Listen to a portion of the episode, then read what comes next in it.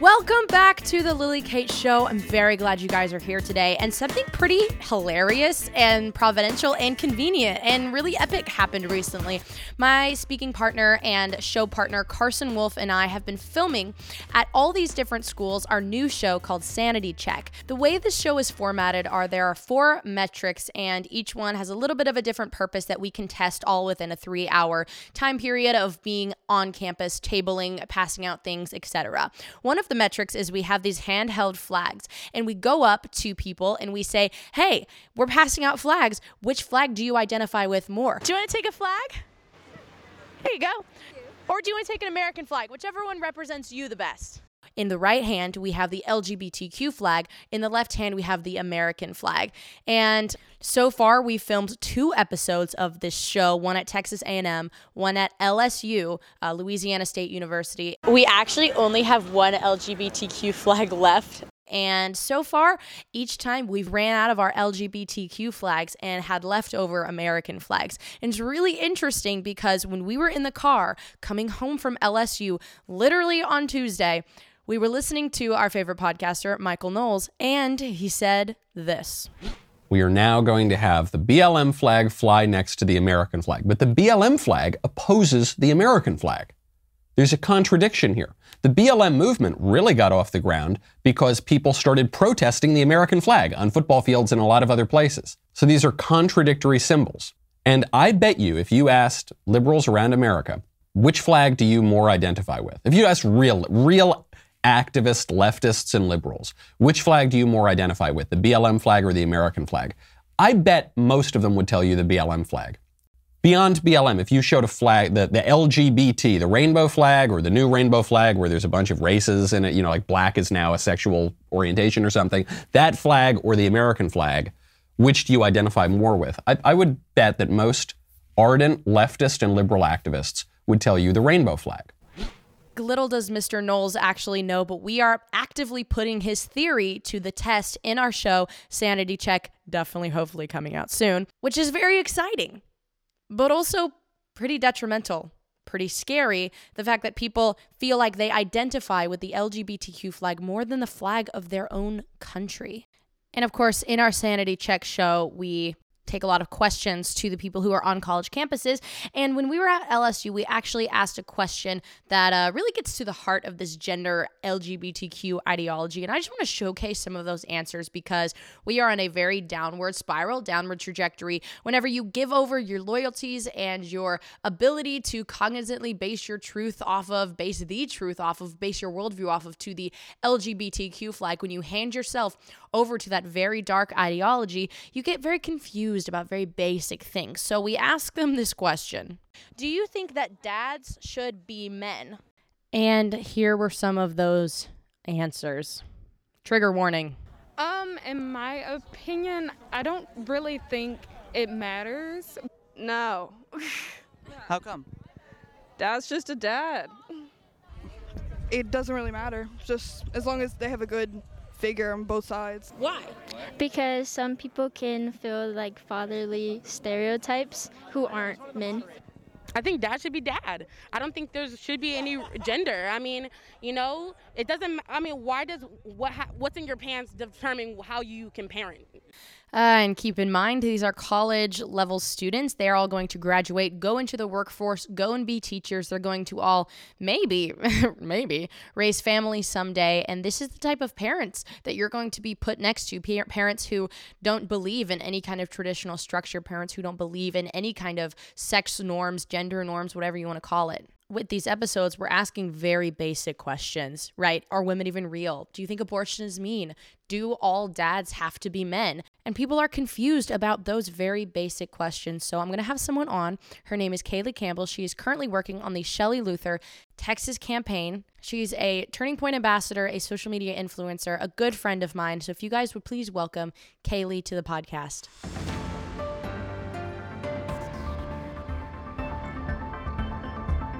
Kaylee, how are you? I'm good. How are you doing? So good. I'm so glad you're here. And the theme of this podcast today has been going back to the basics, right? Women can do what women can do, and men should do what men can do. um, and they're not better at it than each other. So we're going back to the very basic and fundamental ideas, but it seems as if that's where our political discourse is going. So let's talk about, I mean, what are the differences between men and women? How can women do women things better, and how can men do men things better? Biologically, men and women are created differently, and that's okay. We need to embrace that, first of all. And women have always been the ones who are the nurturers and you know they take care of their families they take care of the husband and men are supposed to be the protectors you know they're the dominant ones in the family they they're supposed to provide income stability things like that and i think that's something that we need to embrace in society instead of trying to change. Why are we trying to change something that has worked for so many years that is uh, that is reflective of natural laws? I love that answer. So what do you think really is the difference in men and women's emotional capability? Because that's really where we get a heavy amount of distinction that the left is really trying to erase the area of what men and women can provide differently emotionally to people Right. So women are naturally more emotional than men, and I don't think that's a bad thing at all. Men tend to think with logic more, and so they're able to make decisions in a different way. And I think that with women basing their decisions on emotions and men basing their decisions on logic, not saying that women can't do that, but just the combination of the both really balances out a relationship, any relationship in general. That's something that they're trying to change right now because they think, and they being the left, think that women can be equal to men and do the jobs that men can do when half of the jobs, you know, aren't really made for women to do or things like that. And so it's it's frustrating as a woman watching them try to include us in these things that, you know, men may excel better at. And that's okay. Mm. Yeah, Jordan Peterson always makes this point. He's like, no, 99% of bricklayers are men. 99% of people who drive dump trucks or who pick up the trash are men. Mm-hmm. 99% of like construction workers who are doing heavy lifting, life risking jobs are men. No feminists are complaining about that because there are some jobs that men should be doing so that the women don't have to do. But I want to go into something you said a little bit deeper you said men obviously think with more logic women often think more emotionally and in our culture that values um, you know from a young age like as a homeschooler right we are always told that logic is what you should follow. Your emotions will lead you astray. Logic is the thing that is going to you know get you to the place you need to go.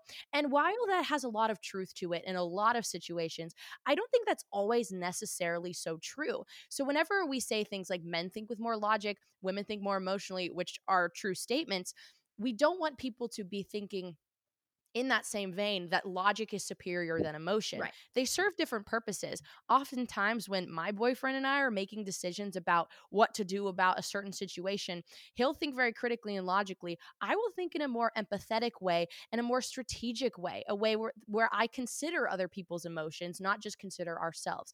And I think that that's a really important distinction. Women can think with their empathy. Men typically don't think with that empathetic side of themselves that they have but women tend to think with that more and lead with that more which which oftentimes can yield better outcomes for situations that people are in. And so i don't want to discredit emotional thinking because yes there are many downsides to emotional thinking as we both know but there are some upsides to it. And so i guess like with that same line of thought obviously there are natural convictions to each sex and natural convictions means things that we necessarily want, things that we necessarily need, things that we need to to live, right? To live a quality life. Those things differ. And so can we talk about a little bit what are the different natural convictions or natural needs of each of the sexes? Well, okay, so with women, I 100% believe, you know, their natural convictions are to have kids, raise a family. Like I said earlier, they're nurturers. They want to take care of their children, they want to take care of their husband. So women just have this natural inclination to care for other other people. Men's natural inclinations are to be protective, to be uh defensive, you know, be dominant, to be assertive and just really take the lead in something. Yeah, and that's that's a great thing. That's a beautiful thing too. And not saying that all women have to like have children by the time she's 22 and all men have to be protectors and defenders at the time they're 23. It's like no, Mhm. but that is a very natural law. Men typically think more in terms of like what is my legacy that I'm leaving behind. They think in a very linear fashion, right? It's like what's my goal? What's my second goal? What's another goal that I can accomplish? I'm climbing this mountain. I'm going to unclimb this one- one and then I'm going to jump off and then I'm going to climb another mountain and then they think in a very linear way whereas women we think in a more circular way, if you will, and humor me with this line of thought. We think in a way of like the circle of life, right? We think Mhm. how do we how can we as women insert life into situations whenever whether that's in our home you know turning a house into a home whether that's with our family literally bringing life into this world or whether that's in even the workplace. I mean plenty of women my age are in the workforce or in college right? And they think about how can we make something beautiful? How can we insert life Mhm. into those things? And so the the natural convictions are men build men create men build structures and women come in and insert life into the structures that are built by the men because without the structures um, we would have nothing to give life to we'd have nothing to make beautiful we'd have nothing to give purpose to as women. But if we if men were just building things and nobody was coming in and making it beautiful and turning it into something presentable then what's the point in building things and that kind of leads me to like my next topic is because we offer each other beautiful things and we fill in for each other with our natural convictions, conveniently enough, in ways that the other sex is weaker. And so let's talk about specifically, both you and I are actually in long term relationships, which is super exciting for us. So let's talk about mm-hmm. like what a man can offer a woman to complete the picture. Well, I think that a man can offer stability. Um, you know, I think that both men and women can bring income into the household, but um, I definitely think that the stability is really there because, you know, they want to build, they want to create, and they want to create a family and a household and build that up. And um, so men can really offer stability is really the word I just keep going back to because I think that's Yeah, perfect it's like he he focuses the emotions and the the questioning, right? The Mhm. he focuses the beauty a lot of times of being a woman because beauty needs to have a purpose and your questions need to have purpose and your emotions need to have a purpose. And men that like vitalizing stability, I think you're on the exact right word, is they provide they say, "Hey, what's going on?" Let's focus this let's talk about it let's channel it into something productive i always say like without women there would be no community Mhm. but without men there would just be no stability in any community right? we need both to actually build a flourishing society and so when men can be kind of that foundation where the women can leap off of and then create something beautiful i think that's exactly how in a, in general terms you know what men can offer women I think obviously there is, you know, the physical aspect of what men can offer women, like strength and protection and things like that. Right. But uh, again, that still goes back to your idea of stability. So I think you're right on the money there. Where, what if my career goes really far, and when will I want to maybe step down and have a family? And I'm like, well, I think I can do them both because that's the culture we live in, right? Women can do all Right. and both and do them well, right? Culture, uh, family, be a mom. She can also own a business and make money. I think we live in a time where that is perfectly achievable for a woman. And um, I've recently started like paying rent and paying for more Absolutely. of my own stuff, right? As I'm kind of growing into my adulthood and I hate it. But I, I was thinking to myself, I was like, you know, there will come a time where Mhm. I just don't want to have to worry about this anymore. There's a time where I would want someone to provide for me so that I can wake up every morning and do things, not just even around the house, but do things in the community. I can go raise a family. I can go be this beautiful woman out in the culture because I have that grounding stability of a husband who will provide for me. And not to say that I'm just going to retire and become a trad wife, which, you know, is definitely a backup plan and definitely like down in the future. But you know there's there's that thought of wow i don't have to provide for myself forever and ever and ever because that would be miserable do you do you get thoughts like that or is that totally just totally me No, I totally I think about that too. Like I I love the idea of being a housewife. You know, I've always had a knack for uh decorating and I would love nothing more than to decorate my own house one day, literally stay at home, but I still have that business drive too.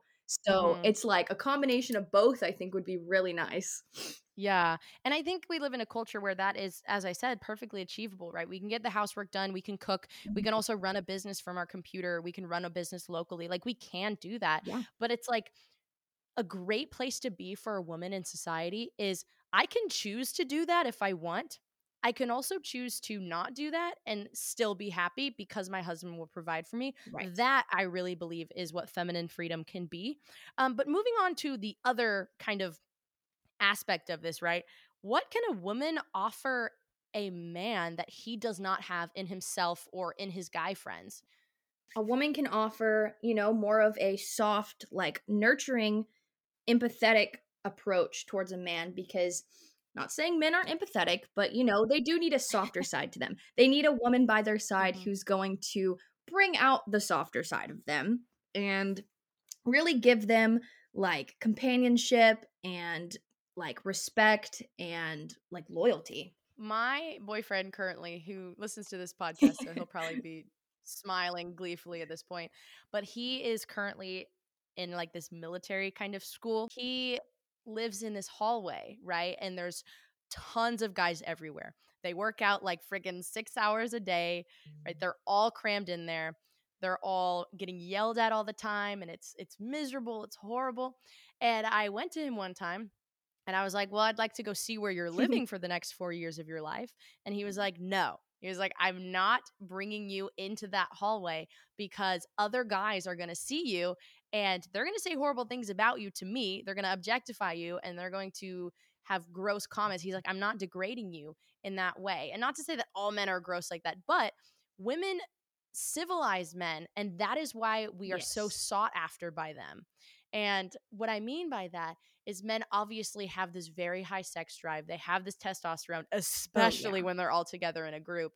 And the dynamic instantly changes as soon as there's a woman there because the men start being on their best behavior and they start realizing there's a higher good than stupid jokes and wrestling and punching each other um because men would be ultimately super brutish without women. It would be endless war. It would be endless um destruction building and then tearing back down and so i think that women very much do civilize men so I want to ask you because we're not just saying all these things about traditional gender roles, traditional masculinity and femininity to be contradictory to the narrative, the you know, prevailing political narrative right now.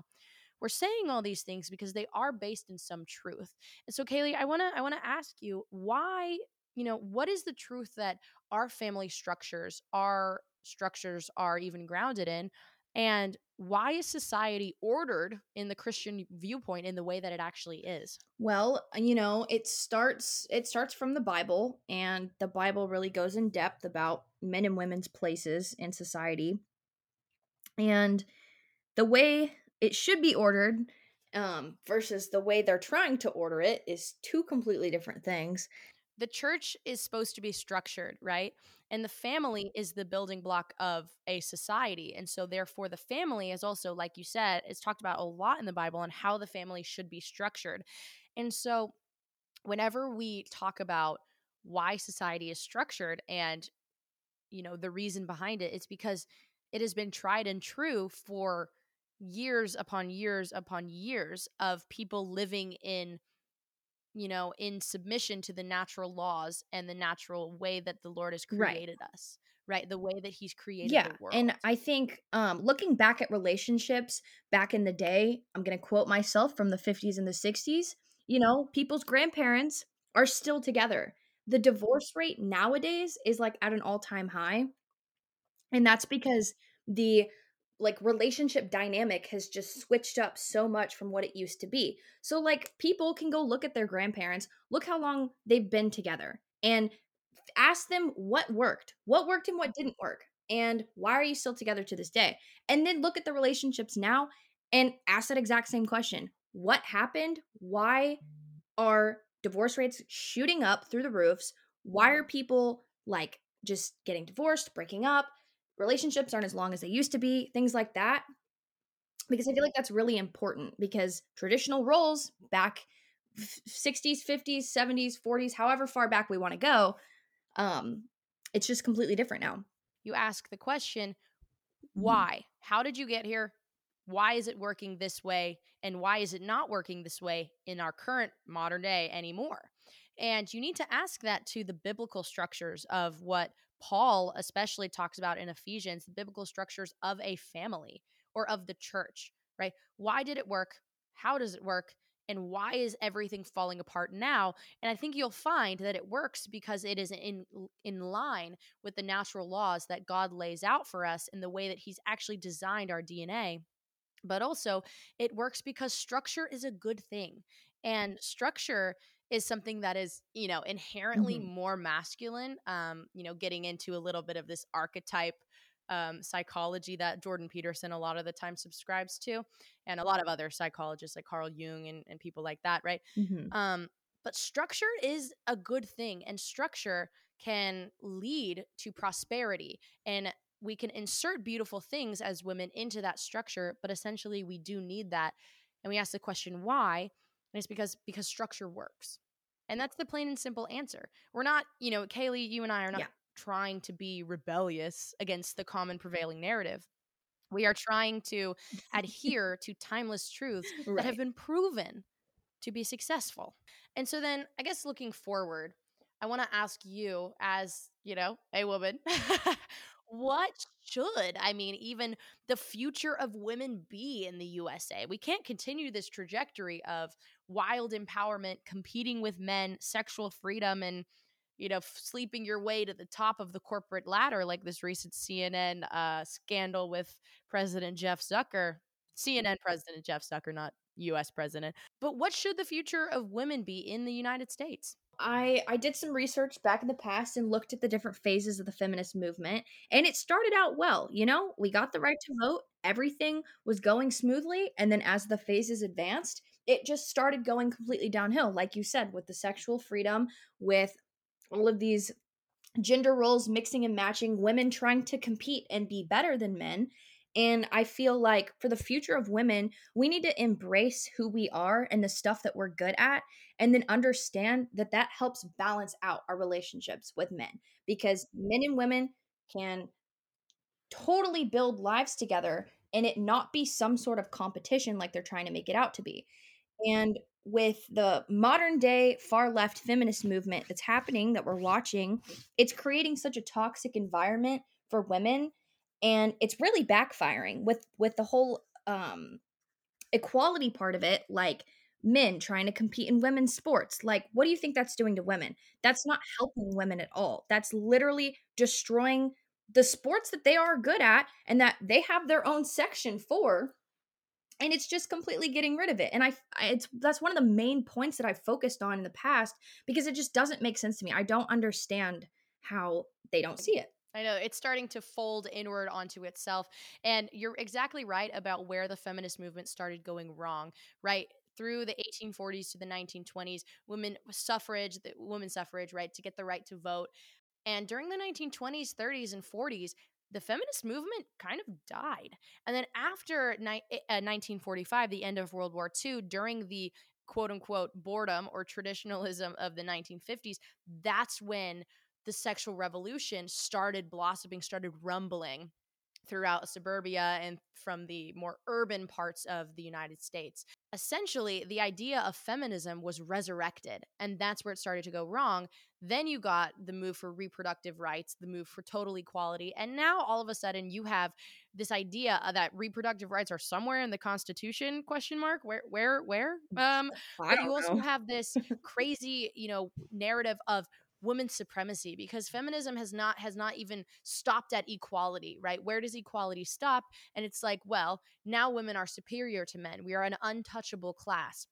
We need to in fact as you said compete with men put men down because we you know suspect that they are above us and that kind of chaos and order and dismantling important ideas and structures is inherently marxist it's inherently left wing and feminism Mhm. has just simply turned into marxism this is a point i make in my speeches all the time.